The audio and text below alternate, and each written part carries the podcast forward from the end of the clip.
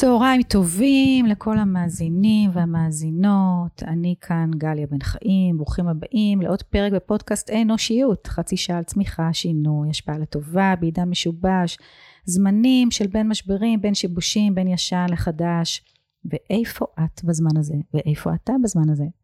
המטרה שלי לתת לכם מפגש עם עצמכם דרך השיחות הכנות שמתרחשות פה ביער בנושאים מגוונים ורלוונטיים לעידן שבו השינוי הוא יומיומי. וכולנו נאלצים ללמוד, להתפתח ולחזק את הקשר לפנימיות ולמרכיבי החוסן. אז אם מצאתם עניין פה, בבקשה עזרו לפזר את הטוב ולהגיע לעוד אנשים ותעבירו את הלינק הלאה. היום אני מארחת את סמדר תדמור. שהיא מייסדת שותפה בחברת סטארט-אפ קלארו. היא חוקרת מוטיבציות כמעט עשור, והיא 30 שנה עוסקת בייעוץ ארגוני, והיא חוקרת העולם בעבודה משתנה, וברוכה הבאה. ברוכה נמצאת. העולמות שלנו הם מאוד מאוד משיקים, ואני, שמחזיקה מעצמי בצניעות אה, מומחית בנושא ערכים והטמעת ערכים, גם אצל האנשים ואנשים בתוך ארגונים, אמ, מצאתי את עצמי מסתכלת וחוקרת את כל הדרמה הזאת עם המוטיבציות שאת מייצגת ועוסקת וחוקרת ועושה, ואמרתי, הופה, כאילו בוא נראה איפה זה משיק, איפה זה עוד אחד מהמונחים שמתחברים, כאילו שתינו ברור לנו שאנחנו היום, כדי להצליח במה שנקרא העולם החדש כבר פה, אז כן, יש איזשהו מקום ליצור איזושהי מפה פנימית בין חקר של מוטיבציות, ואנחנו נוסיף לזה נכון. גם אחר כך את הערכים ועוד כל מיני דברים. לגמרי. אז יאללה, תספרי קצת אה, איך הגעת לעניין הזה של מוטיבציות. טוב, הגעתי לזה לגמרי במקרה. אני ב... למעלה מעשור אה, בתחום העשייה שלי כיועצת ארגונית, התחלתי לחקור את העולם, הבנתי שהעולם משתנה, שמשהו קורה כאן. שאי אפשר עדיין לנהל אנשים באותו אופן שניהלו אותו באופן מסורתי קודם לכן, וכל המודלים והתיאוריות הקלאסיות שלמדתי כשיצאתי לדרך כיועצת, לא רלוונטיים, שמשהו משתנה. והתחלתי להתעסק הרבה הרבה מאוד במה זה מנהיגות בעולם האחר, מה זה מנהיגות מודעת, מנהיגות אותנטית, כל המושגים שאנחנו מכירים אותם, שבסוף הכל מתמצא בהבנה שבבסיס, בקור, אנשים צריכים להבין מאיפה הם באים, מאיפה, מה מקורות המש... הכוח הפנימיים שלהם, מה המשאבים שמאפשרים להם להיות מי שהם, ומתוך הדבר הזה הם יכולים גם להניע אחרים.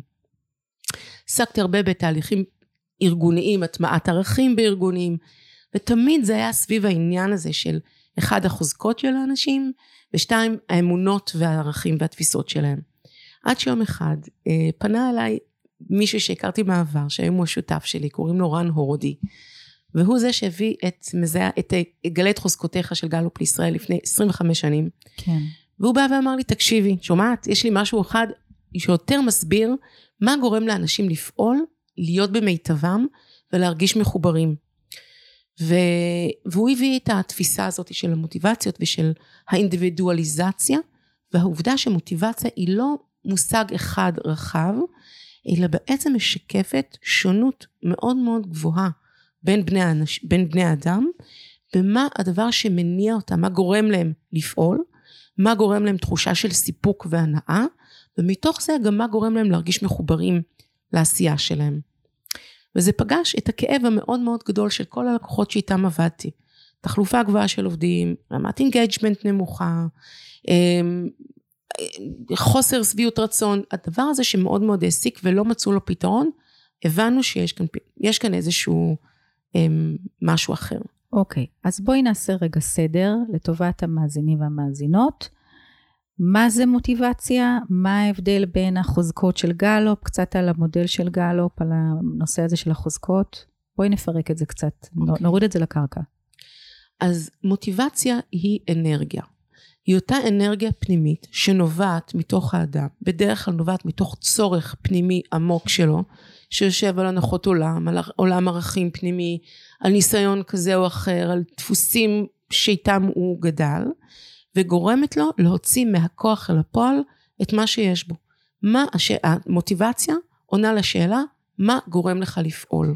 אוקיי. Okay. והדברים האלה הם שונים, זה קצת כמו, אנחנו מסתכלים על זה כמו על כפתורי הפעלה. Mm-hmm. לכל אחד מאיתנו יש כפתורי הפעלה שונים, שגורמים לו לקפוץ, או מצד שני, אם הם לא פועלים, אם הם קבועים, גורמים לנו להיכבות. כן.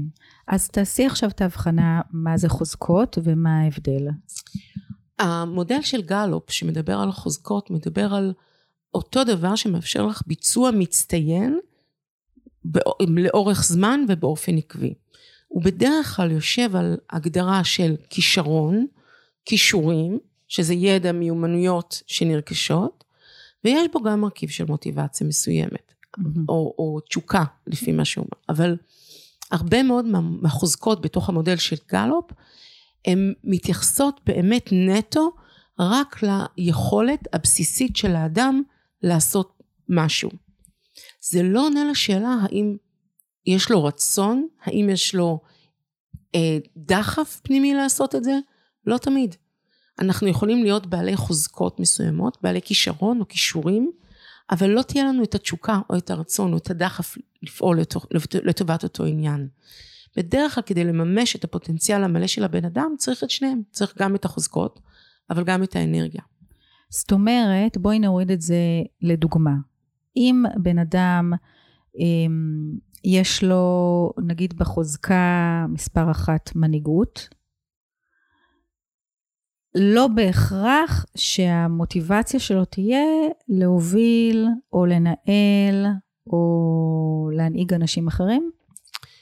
מנהיגות, א', היא לא חוזקה, היא יש הובלה, אבל יכול להיות שאני אהיה מאוד מאוד טובה בלהוביל דברים, כי זו, זו החוזקה שלי, אבל מה שגורם לי לרצות להוביל, יכול לנבוע מגורמי מוטיבציה שונים. זאת אומרת, אותה התנהגות נראית לעין, שאנחנו כולנו צופים ומפרשים, מפרשים דרך הפילטרים שלנו, יכולה לנבוע ממקומות שונים. אז אותה נניח אה, אה, חוזקה של להוביל אנשים קדימה, יכולה לנבוע מתוך הרצון להשפיע, או מתוך הרצון לקבל הכרה, או מתוך הרצון להביא תוצאות. כל אחד מהם הוא גורם אחר לגמרי. זאת אומרת, אם אני מנהלת שלך, ואני רוצה לאפשר לך לממש הכי טוב את, ה, את התשוקה שלך, או להביא הכי טוב את היכולת שלך להוביל לידי מימוש, אני צריכה לדעת על איזה כפתור הפעלה ללחוץ. האם אני אגרום לך לקחת נושא ולייצר שם אימפקט, השפעה, או אני אתן לך אפשרות לקבל על זה פידבק מהסביבה, או שאני אתן לך לפתור בעיות, לצורך העניין. אוקיי, okay, אז עוד שאלה. באמת אנחנו כרגע בתקופה שעם כל הכאוס שקורה פה מסביבנו, יש גם הרבה מאוד אה, מקום לתפיסת העושר והעושר mm-hmm. הארגוני, mm-hmm. ונושא האיקיגאי שאני נכון. מלמדת אותו. אה, ומודל של אזור הגאונות והמצוינות, mm-hmm. ו- ו- ואנחנו באמת בעולם של התפתחות, נכון. ויש איזשהו באמת רצון ו- והסכמה ופתיחות קצת לעלות בתדר ו- ולפתוח, באמת להרחיב את התודעות שלנו. אז בהקשר הזה של מוטיבציות, אני רוצה רגע להבין את זה יותר לעומק. האם בעצם מה שאת אומרת זה אנרגיה שעוזרת לנו להוציא לפועל דברים שנמצאים במאווים הפנימיים שלנו? האם זה הדברים שאני טובה בהם ואני גם אוהבת אותם? שני ה... אה, אה, אה, שתי הרגליים שנמצאות במודל של האיקיגאי? אני חושבת שהרבה מאוד פעמים אנחנו נראה שאנשים טובים באותו, שאזור המוטיבציה זה גם אזור של, שב, שבו אנחנו טובים. כי אה, אנחנו עושים את זה עוד ועוד. הרבה פעמים גם כשאנחנו מצליחים במשהו זה נותן לנו, בחז... זה מעגל, זה קצת איזון חוזר ומאפשר לנו, אבל זה לא תמיד אותו דבר. Okay. זאת אומרת אוקיי. אני יכולה להגיד לך שלצורך העניין אם בחוזקה שלי יש יכולת אה, עם הגיית רעיונות, מה שדוחף אותי להוציא את הרעיונות האלה, לממש אותם, או להפוך אותם למיזם, לסטארט-אפ, זה הרצון, המוטיבציה של מגוון, של השפעה, אה, של יצירתיות. Okay. אוקיי. אז אני יכולה להגיע לאותו מקום של הגיית רעיונות ממקום, ממקורות אנרגיה שונים, אוקיי? Okay? הבנתי. או לדוגמה, מישהי שבאה אליי ובמוטיבציה, בחוזקות שלה אה, יש למידה. היא אומרת, אני יודעת ללמוד טוב, כל החיים שלי למדתי טוב, אני מצליחה בלימודים שלי, אבל אין לה במוטיבציה למידה. וכשניתחנו את המוטיבציות אה. הבנו שמה שכן יש לה במוטיבציה זה הצטיינות ויוקרה. זאת אומרת שמה שדוחף אותה כל החיים ללמוד זה לא הסקרנות הטבעית, זה לא הלמידה לשם הלמידה, אלא המקום שבו ממנו יכולה גם להצטיין, וגם לקבל על זה איזשהו סטטוס או איזשהו משהו חיצוני שמאשש את זה. אז... אוקיי, זו דוגמה מצוינת שאני יכולה ממנה להבין, ואני בטוחה שמי שמקשיבה, מקשיב לנו, אז זה, זה קצת מוריד את זה יותר לקרקע. ו, ואני רוצה לשאול עוד שאלה על זה. מה קורה כשהאישה, את יודעת, יש גם איזושהי התפתחות עם הגיל. אישה כזאת היא מגיעה לגיל 50, אה, 50 והיא כבר פחות חשוב לה ההכרה החיצונית, נכון. הנושא של היוקרה, אז מה קורה ל, ללמידה? קודם כל מוטיבציות משתנות על פני החיים, במידה אה. מסוימת, זה לא משהו, זה אחד הדברים, בזה זה שונה נניח אוקיי. מחוזקות. חוזקות אנחנו בדרך כלל, כן. זה כישורים שנולדים איתם, מגבשים אותם בגיל מאוד מאוד צעיר, ומקבלים ביטויים כאלה ואחרים. אוקיי. מוטיבציה היא אנרגיה. היא יכולה להשתנות עם ההתפתחות בחיים, עם הצמיחה, עם כל מיני חוויות חיים שאנחנו צברנו. אה, דברים שמעולם לא הניעו אותנו, לא יניעו אותנו פתאום בגיל 50, אבל בתוך מנעד של 25-30 גורמי מוטיבציה שונים וייחודיים שקיימים, אז כן אנחנו יכולים לראות תנועה של גורמי מוטיבציה שונים אה, שמתחזקים או אחרים שנחלשים עם ההשתנות שלנו. אוקיי, אז זאת אומרת, עכשיו בואי, בואי נראה רגע את האדם הפשוט שמקשיב לנו כרגע, וכועס על עצמו ברגע זה שאין לו מוטיבציה לכלום. אין דבר כזה. אז זהו, אבל אנשים מסתובבים עם האמירה נכון, הזאת, נכון? נכון. אז מה אנחנו אומרות לו? אנחנו אומרות לו שתהליך שהוא צריך לעשות זה לזהות בתוך עצמו, וזה מאוד מאוד קשה, מאחר ומוטיבציות, אחד זה דבר מאוד מאוד חמקמק, ושתיים, התנהגויות דומות יכולות לנבוע מסוגי מוטיבציות שונים, קשה מאוד לדייק ולזהות מה מקור ההתנהגות. לכן יש כלים, כלים אמ, אבחוניים, כלים טכנולוגיים שמאפשרים לנו מהר ובצורה מדויקת להבין יותר, לחדד או לתת שם לתחושות האינטואיטיביות שלנו לגבי עצמנו mm-hmm. ולזהות בצורה ברורה יותר מהם אותם גורמי מוטיבציה. וברגע שאנחנו מבינים מהם כפתורי הפעלה, פה כבר אפשר לעשות עבודה מודעת. של לקחת את מה שלא מודע למקום המודע, ולתעל את זה בצורה מושכלת, בצורה מחושבת, כדי לשפר את שביעות הרצון שלנו ממה שאנחנו עושים בחיים. זאת אומרת, בחורה בת 20 שהשתחררה מהצבא, והיא, כל מה שהיא רוצה, המוטיבציה שלה זה לשבת כל היום בתוך הבית שלה ולראות סרטים אה, כל היום. היא לא רוצה לעבוד. זה לא המוטיבציה שלה. זאת ההתנהגות שאנחנו רואים על פני השטח. אוקיי? Okay. אוקיי? וכאן ההבחנה. אז זה נכון כרגע, עכשיו יכולות להיות לזה המון סיבות. יכול להיות שהיא עדיין מוצפת מכל התהליך של ממש מהשירות הצבאי והיא צריכה רגיעה. יכול להיות שהיא מבולבלת והיא חוששת מהעתיד והיא לא יודעת לקראת מה היא הולכת. יש המון גורמים סביבתיים שמשפיעים עלינו, אבל כן. כדי לעשות שינוי, היא חייבת לרצות לעשות שינוי, היא צריכה להבין שהיא צריכה לעשות כאן איזושהי פעולה אקטיבית כדי להבין מה היא רוצה לעשות ומה יניע אותה לקראת זה. נכון, אבל אנחנו, ברור לנו שהיא חייבת לרצות והיא חייבת להבין, אבל פה הם מסתובבים גם הרבה אנשים בתוך עולם העבודה מבוגרים, נכון. שלא רוצים ולא יודעים מה הם רוצים, נכון. ואין להם כוח, מין תשישות כזאת, נכון. עייפות כזאת, תעזבי אותי באימא שלך. לגמרי. אני חושבת שבתוך ארגונים, אחד האתגרים הכי גדולים היום של מנהלים, זה אחד לזהות את אותם אנשים שמסתובבים בחוסר אנרגיה. אנחנו ממש יכולים לייצר, אנחנו מייצרים גם בקלארו, אנחנו מייצרים איזשהו מדד של אנרגיה, רמת אנרגיה, כדי לדעת עד כמה המוטיבציות האישיות של האדם מקבלות מענה בתפקיד.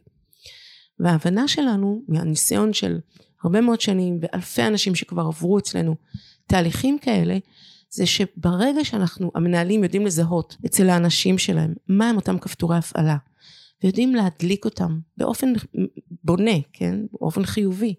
לדעת לזהות שאם את צריכה יצירתיות כדי לפרוח, והתפקיד שלך הוא רוטיני ומשמים, איך אני יכולה כמנהלת שלך לעזור לך לעצב את התפקיד או לעצב עבורך את התפקיד בצורה כזאת שתהיה לך אפשרות להפוך אותו למשהו יותר יצירתי.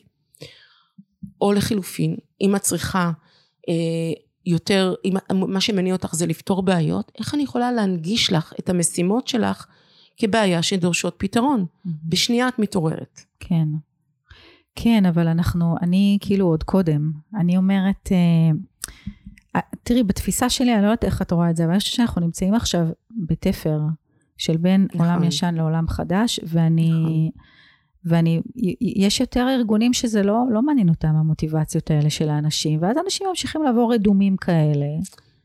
אז, אז איך הבן אדם עצמו יכול עכשיו, איזה שאלה, אני חושבת שזה, קודם כל בן אדם צריך לשאול את עצמו שאלות. זה שני הצדדים. אחד, אני כן חושבת שהאחריות על ההתפתחות האישית חייבת להיות אצל, אצל האנשים. כן. זה, זה הדבר הראשון. אנשים חייבים לקחת אחריות אישית על ההתפתחות שלהם, על השביעות רצון שלהם, על העושר הפנימי שלהם, על האנרגיה שלהם. זה, אני לא יכולה לצפות מאחרים לגרום לי להיות עם מוטיבציה, זה לא עובד. ככה. נכון. זה דבר אחד. דבר שני, ארגונים חייבים לספק את הסביבה שמאפשרת לאנשים לצמוח, להתפתח ולהרגיש במלוא האנרגיה. זה, זה המשחק הווין ווין. כן. עכשיו, העולם משתנה. אנחנו נמצאים עכשיו בעיצומה של טרנספורמציה מאוד מאוד דרמטית, אי אפשר להתעלם מזה. Mm-hmm. יש כאלה שקוראים לזה ההתפטרות הגדולה, או ההתפכחות הגדולה, או המון המון דברים שאני באמת מרגישה שיש כאן אמירה מאוד חזקה של אנשים שרוקעים ברגליים ואומרים די, אנחנו לא יכולים להיות יותר עובדים בתוך הארגון, אנחנו רוצים שיראו אותנו, אנחנו רוצים שיתייחסו אלינו כאל אדם מלא, על אישות מלאה, כן. על כל ההיבטים שלנו, על כל היבטי החיים שלנו. יש כאן צעקה מאוד מאוד גדולה שנשמעת. וארגונים מבינים את זה. זה כואב להם. כי אנשים עוזבים אותם, כי אנשים לא רוצים לבוא לעבוד, כי אנשים באים לעבודה ולא באמת עובדים, או מנתקים, עכשיו יש שיח שלם על ההתפטרות השקטה. נכון. שאנשים מכבים את הטלפונים בשעה ארבע וחצי חמש, כן. ומתמסרים לחייהם האישיים. Mm-hmm. שומו שמיים, מי כן, ישמע. כן. אז השיח הזה קיים, ואנש, והארגונים מבינים שאם הם רוצים באמת להחזיק את האנשים, הם חייבים להגיב לזה בצורה מתאימה. כן. וזה בעצם מה שאנחנו אומרים, תסתכלו לאנשים בעיניים, תראו מי האדם שיושב מולכם, תבינו שכל אדם הוא אחר, הוא דורש משהו אחר, הוא מבקש משהו אחר, הצרכים שלו שונים, מוטיבציות שלו שונות. אם המנהלים ידעו לנהל באופן פרסונלי, מותאם אישית את כל אחד מהאנשים, אנשים ירגישו שרואים אותם, הם ירצו להישאר. כן. בואי ניקח את זה לשני, אמ, נחלק כרגע את השאלה לשתיים. פעם אחת, כי באמת אני מסכימה איתך, אנשים צריכים לקחת אחריות קודם כל על עצמם ולדעת mm. מה הם רוצים, וגם אם אתה לא יודע מה אתה רוצה, אז, אמ, אבל אתה, אבל אתה, אתה, גם אם אתה לא יודע מה אתה רוצה להיות או לעשות, אבל אתה יודע שאתה רוצה לחיות באיזושהי צורת נכון. חיים מסוימת. ממש. אז למען זה, בוא כדאי שתעשה איזשהו תהליך של בירור של כל המשאבים הפנימיים שלך. נכון. עכשיו, בואי רגע נסלול בפן האישי למי שמקשיב לנו, כי לא כולם mm-hmm. אולי פה מנהלים, לא כולם יזמות, mm-hmm. יזמים. אמ, ואפילו גם ברמה של עצמאים, נכון. הרבה מאוד עצמאים היום מין, הם, זה לא הזמן, זה לא נכון. לא השוק, זה כבר לא צריכים, יש מין כזה מוקד שליטה חיצוני. נכון, נכון. איך אנחנו יכולות לעזור לאנשים רגע באשר הם, לא משנה מה הסטטוס המקצועי שלהם, רגע לקחת את הנושא הזה של מוטיבציה ולפתוח להם רגע את המחשבה על איפה זה פוגש ונכון כן. להם. אז קצת לפתוח את זה יותר, למשל אולי תתני לי קצת יותר דוגמאות של סוגי מוטיבציות. אמ, בטח. אז, אז קודם כל אני חושבת שהבירור הפנימי הוא לשאול את עצמי בראש ובראשונה, אחד, מה הדבר שכשיש לי אותו גורם לי לעוף ולרצות לזוז. לעשות את, לזוז קדימה, לעשות okay. פעולה, מה מעיף אותי, מה מרים אותי מהכיסא, איזה אתגר שעובר מולי מדליק אותי. זו השאלה, מה מדליק אותי? כן. מה מאיר בי? מה הפעולה שכשאני עושה אותה, הזמן עומד מלכת. אנחנו מכירים את המושג הזה של נכון, flow, flow, שבו אני בזרימה ואני לא מרגישה שהזמן, שזה לא מרגיש לי עבודה, אלא אני לא מרגישה שאני עובדת. כן. כל הזמן אומרים לי, את עובדת נורא קשה. אני לא עובדת קשה.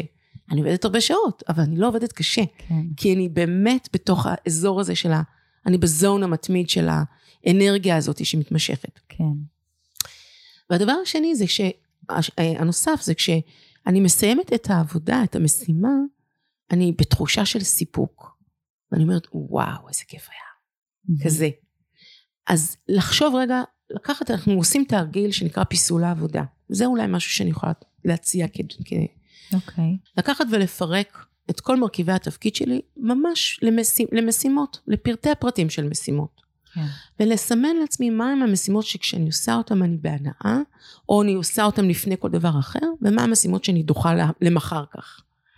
ולהבין רגע, מה גורם לי, ואם אני מסתכלת על סוגי מוטיבציות, אז יש לנו למידה, ויש לנו פתרון בעיות, ויש לנו חברות, ויש לנו אה, אה, התלהבות שזה הרפתקנות, ויש לנו לחץ, ויש מוטיבציות של עצמאות, אוטונומיה, ומוטיבציה של אה, אה, אתגר, ומוטיבציה של למידה או מגוון.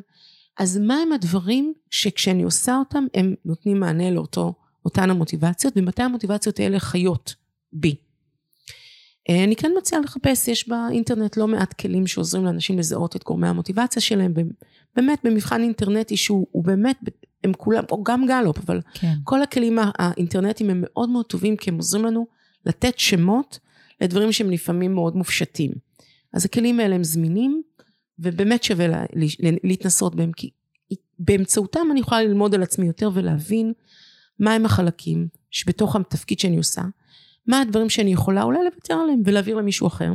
לצורך העניין, אם אני עצמאית ולעשות חשבונות, חשבוניות, זה דבר שבלתי נסבל עבורי, אז למצוא, mm-hmm. לתת את זה ל outsourcing, כן. או לעשות את זה בדרך אחרת, או אה, אם חסר לי, אם יש לי מוטיבציה שלא מקבלת מענה, איך אני יכולה לקחת על עצמי עוד דברים שאני יכולה לעשות אותם, כי ברגע שאני אעשה אותם אני אתמלא באנרגיה. כשאני מתמלאה באנרגיה אז אני פרודוקטיבית יותר, התוצאות שלי טובות יותר, וכיף לי. זאת אומרת, אה, אחרי שזיהינו את המוטיבציות שלנו, בעצם אני יכולה לעשות, להתחיל לעשות בדיקה איך אני בעצם מנהלת את החיים שלי על פי המוטיבציות האלה. נכון. ולקבל את ה... אמ, יותר בהירות מתי אני בשמחה ובסיפוק ובאמת פועלת מתוך תשוקה ומתי זה מה שנקרא סוטה מהמסלול. נכון.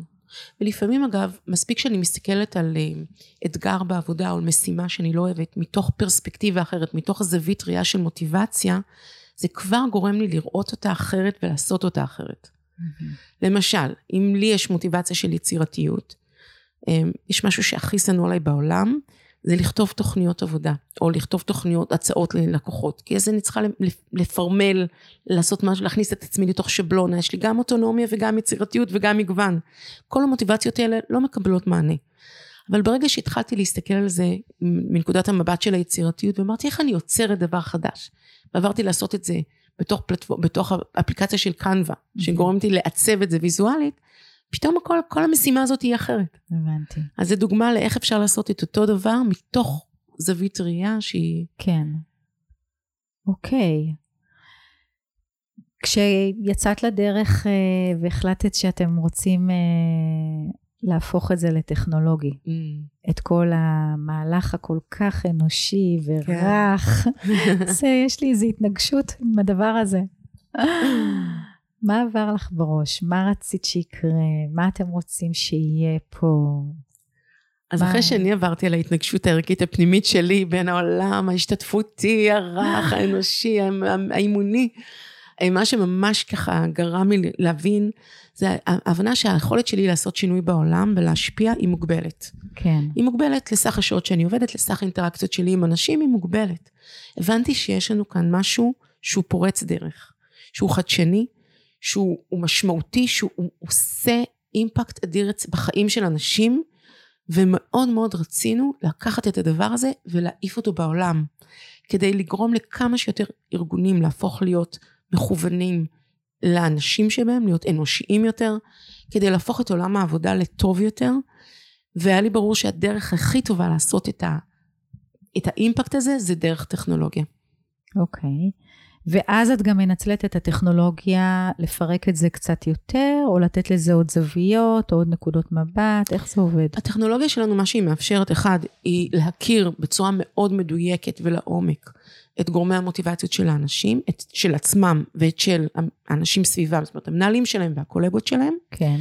אבל מה שהטכנולוגיה מאפשרת, היא נותנת לה, קודם כל, בשלב הזה למנהלים, אבל בשלב התכף מאחורי הפינה, גם לאנשים בארגון בעצמם, טיפים פרקטיים, מה לעשות עם זה, זה, לא, זה, זה ממש how to do, זה ממש המלצות, תעשה 1, 2, 3, כדי לגרום לגליה להיות יותר במיטבה, או לגרום לגליה להתחבר אליך יותר, או להיות יותר מרוצה, או לא להיות איתך בקונפליקט.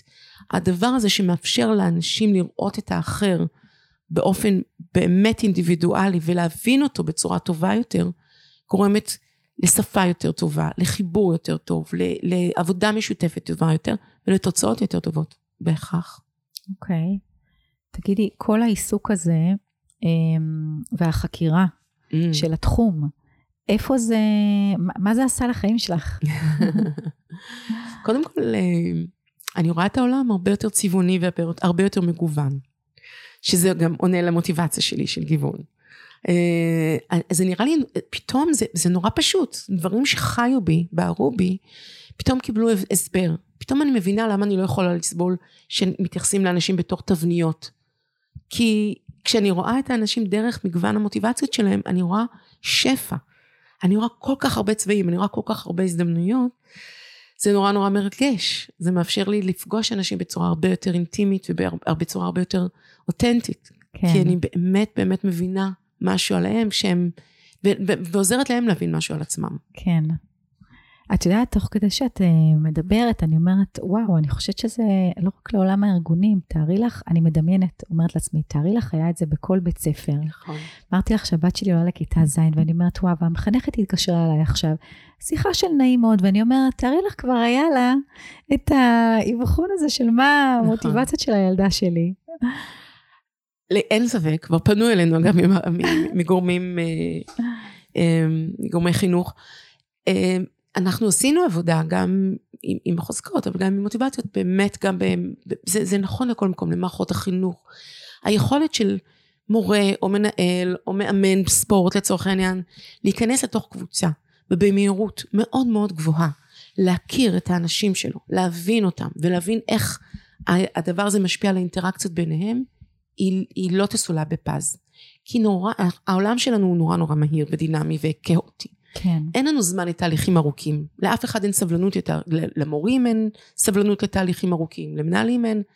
וככל שננגיש להם כלים פרקטיים ללמוד יותר מהר את האנשים ולנהל את מערכות היחסים בצורה כזאתי, העולם יהיה יותר, אה, כן, יותר, טוב. יותר, יותר טוב, לגמרי, יותר שמח. לגמרי. תגידי, אמ, אני רוצה רגע לחזור אחורה, כי את אמרת, החוזקות הם, זה, זה build in, אוקיי? זה כמו המודל של ה-MBTI של, של, של האישיות. כן, נכון. אבל במוטיבציות את אומרת, יכול להיות תזוזה ושינוי. כן. אז אני, את יכולה לתת איזה איזושהי דוגמה שכשבן אדם יש, הוא, הוא מכיר את עצמו באיזשהו אופן מסוים, ופתאום אומר, לא, זה כבר לא, כבר לא עושה לי את זה, אני עכשיו רוצה משהו אחר. מה, מה קורה בשלב הזה? אה, זה, זה פחות ככה, אבל אנשים מרגישים שיש אזורים שהם יותר אה, בעוררות אצלהם, ויש אזורים שהם יותר קבועים אצלם, mm-hmm. וזה משתנה. אה, לצורך העניין, נניח אחד הדברים המעניינים זה, זה משפחתיות. כמה אה, השל... המשפחתיות היא בשלבים מסוימים בחיים מאוד מאוד אה, משמעותית. לא אצל כולם, אצל חלקם זה נשאר לאורך הזמן, ואצל חלקם זה יכול להשתנות. או למידה. יש אנשים שבגיל צעיר מאוד הלמידה מניעה אותם, ובשלב מסוים הם מרגישים שדווקא אתגר יותר מניע אותם, או דווקא אה, אה, נתינה או, או תרומה, הם גורמים שהם כרגע מאוד גורמים להם לפעול. כן. זה משתנה. אוקיי. אה, אני חוזרת שוב פעם אלייך, אנחנו מגיעות לסוף אז אני מקדמת את כל מה שיש לי ויש לי עוד הרבה לשאול אותך. המעבר הזה שלך מהמגע האישי,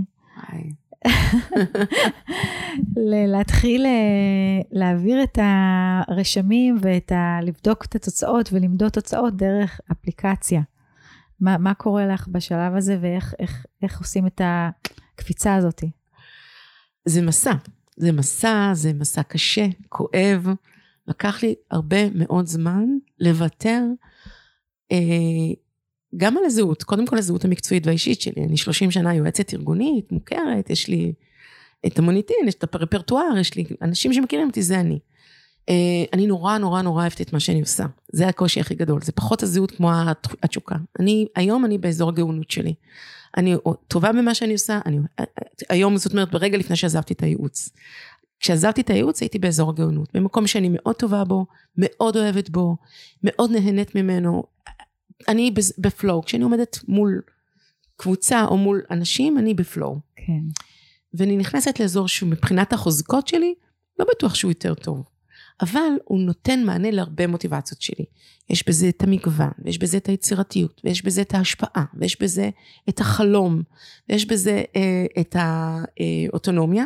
כל המוטיבציות האלה שהן שלי, ואני יכולה לממש אותן במשהו שהוא באמת, הוא גדול מהחיים. ופה בחרתי להתמקד במוטיבציות שמאפשרות לזה לפרוץ. לקחתי, עשיתי פוקוס על מוטיבציית ההשפעה, מוטיבציית היצירתיות ומוטיבציית האוטונומיה. שמתי עליהם את, ה, את הזרקור. ומתוך זה, זה מאפשר לי באמת לעשות את המעבר הזה. לא מה קל. שמת בצד? או השארת מאחור, או הנחת רגע הצידה?